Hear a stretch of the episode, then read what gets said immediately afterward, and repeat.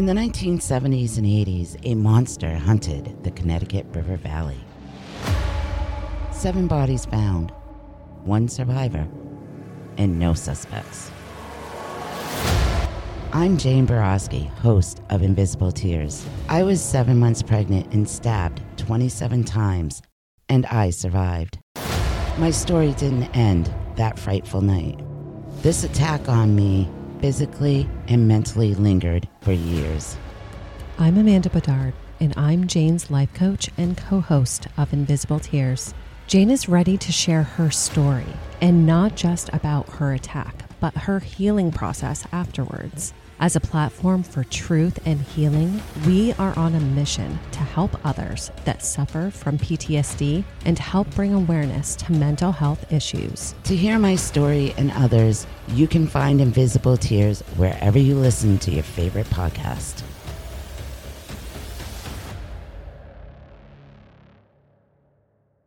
We all love eating tasty food, and what's even better than that is when it's completely free. That's exactly what HelloFresh is giving away to you guys today free appetizers for the rest of your life. If you don't know, HelloFresh is America's number one meal kit. I've been a long time subscriber because not only do they make meal planning as simple as possible and essentially remove any trips I need to take to the grocery store, but they have the biggest menu out there with over 50 recipes to choose from every single week. I mean, it's summertime. We all want to spend more time relaxing in the sun and less time in the kitchen. Using HelloFresh, and they let you get back to enjoying pool and beach time with just a few clicks on your computer. Just choose your meals, select a delivery date, and HelloFresh delivers everything right to your door. And like I said, when you sign up today, you'll unlock free appetizers for life. Go to HelloFresh.com slash Andrew Apps for free appetizers for life one appetizer item per box while subscription is active. That's free appetizers for life at HelloFresh.com slash Andrew Apps. Do you want to know what it's like to hang out with MS-13 in El Salvador? How the Russian mafia fought battles all over Brooklyn in the 1990s? Or what about that time I got lost in the Burmese jungle hunting the world's biggest meth lab? Or why the Japanese Yakuza have all those crazy dragon tattoos?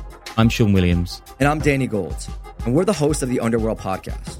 We're journalists that have traveled all over, reporting on dangerous people and places. And every week, we'll be bringing you a new story about organized crime from all over the world. We know this stuff because we've been there, we've seen it, and we've got the near misses and embarrassing tales to go with it. We'll mix in reporting with our own experiences in the field, and we'll throw in some bad jokes while we're at it. The Underworld podcast explores the criminal underworlds that affect all of our lives, whether we know it or not. Available wherever you get your podcasts. Welcome to Twisted News, everyone. I'm Andrew, and today we're looking into an unlikely predator who stalked the hiking trails of Arizona, a young woman who was last seen barefoot outside a hotel in Canada when she vanished. Get rid of his scary mysteries, Twisted News. Number 1 The Predator of Thumb Butte Trail. In the cool, early morning hours of June 13, 1987, Prescott, Arizona's Thumb Butte Trail echoed with a chilling scream that ran across the Arizona desert. That scream belonged to 23 year old college student Kathy Sposito, a name that would soon become synonymous with one of Prescott's most haunting mysteries. Kathy that day had embarked on a solitary hike along that trail a path popular among locals and tourists alike. The natural beauty of the place and close proximity to downtown Prescott made it an emblem of serenity and safety, where joggers and hikers would breathe in the crisp air and admire the vastness of the landscape. So, no one was expecting that on this day, such a serene location would turn into a site of horror. Other hikers would recount hearing her harrowing cries for help, but by the time they managed to locate the source, it was too late. Kathy's life had been brutally taken. She'd been bludgeoned with a rock and a wrench, suffered a gunshot wound to her eye, and finally was stabbed fatally in the head. This was no random act of violence. It looked like the dark design of a predator who went out intending to commit the act and looking to experiment with different tools. The brutal nature of the murder was a shock to those in Prescott and Yavapai County. Thumb Butte Trail, once considered a haven of peace, became a crime scene and a reminder of the fragility of life. Now, this case sort of fizzled out, but a few years later, some actions from a young man who was 16 at the time of Kathy's murder started getting on investigators' radar. His name was Brian Scott Bennett. Originally from Calvin, Kentucky, he was a junior at Prescott High School in 87. Having spent only 18 months in the town, Bennett's transient nature sort of kept him under the radar. But the seemingly ordinary teen held deep, dark secrets. In 1990, he was accused of sexual assault on none other than Thumb Butte Trail, as well as an attempted sexual assault at a house party shortly after. In 1993, he was accused of kidnapping and assault of a woman at a local post office. Despite being arrested for this, Bennett eluded justice with acquittals or lack of convictions.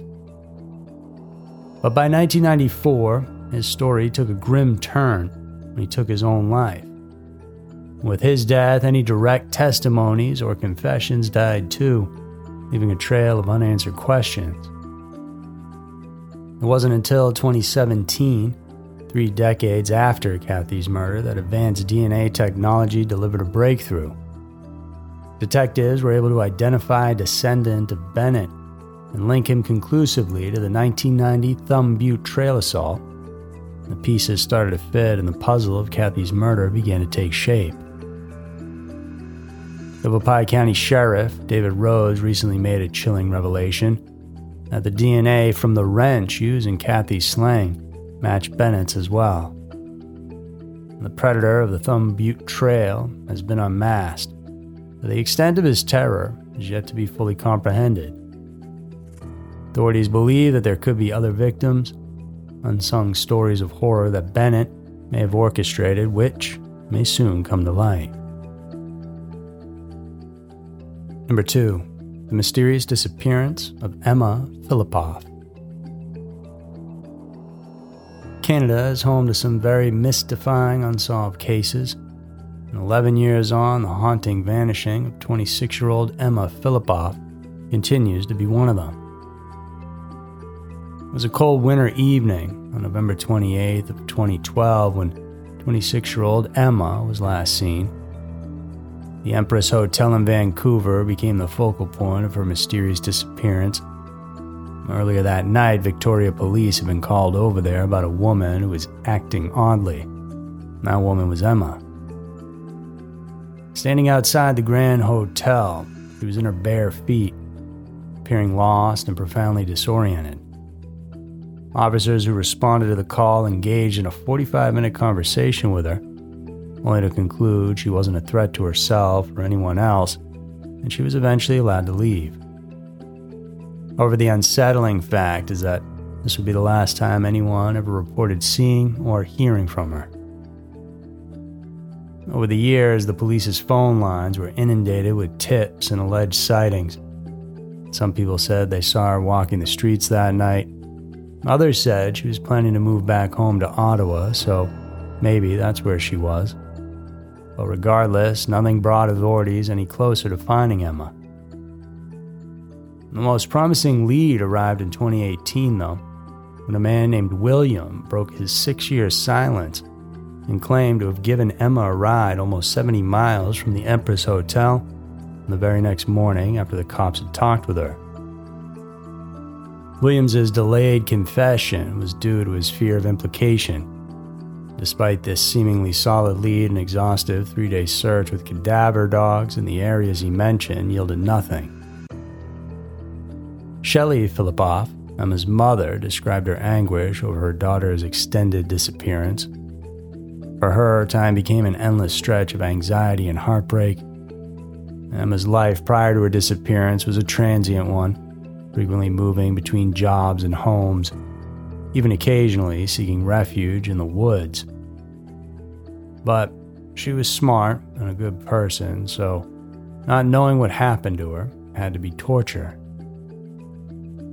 The month before her disappearance, Emma herself had hinted at a possible return home during a conversation with her mother.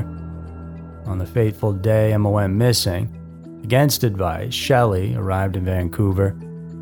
Her worst fears were confirmed when she realized her daughter wasn't at the woman's shelter where she claimed to have been staying. And with the passage of time, the mystery only deepens. What was wrong with her that night outside the hotel? Did she wander off and accidentally hurt herself, or did she meet up with the wrong person? Anyone with information is encouraged to contact the Victoria Police Department or Crime Stoppers. So, there were two of the most terrifying and mysterious news stories that we have for you guys this week. If you enjoyed this episode, please do subscribe. And if you want more content from us, you can check out our exclusive podcast down in the link below. You can listen to our other podcast called Every Town. Thanks for tuning in today, guys. I'll see you in the next one. Our kids have said to us since we moved to Minnesota, we are far more active than we've ever been anywhere else we've ever lived. Moving to Minnesota opened up a lot of doors for us. Just this overall sense of community, of values that, you know, Minnesotans have. It's a real accepting, loving community, especially with two young kids. See what makes Minnesota the star of the North. New residents share why they love calling it home at exploreminnesota.com slash live.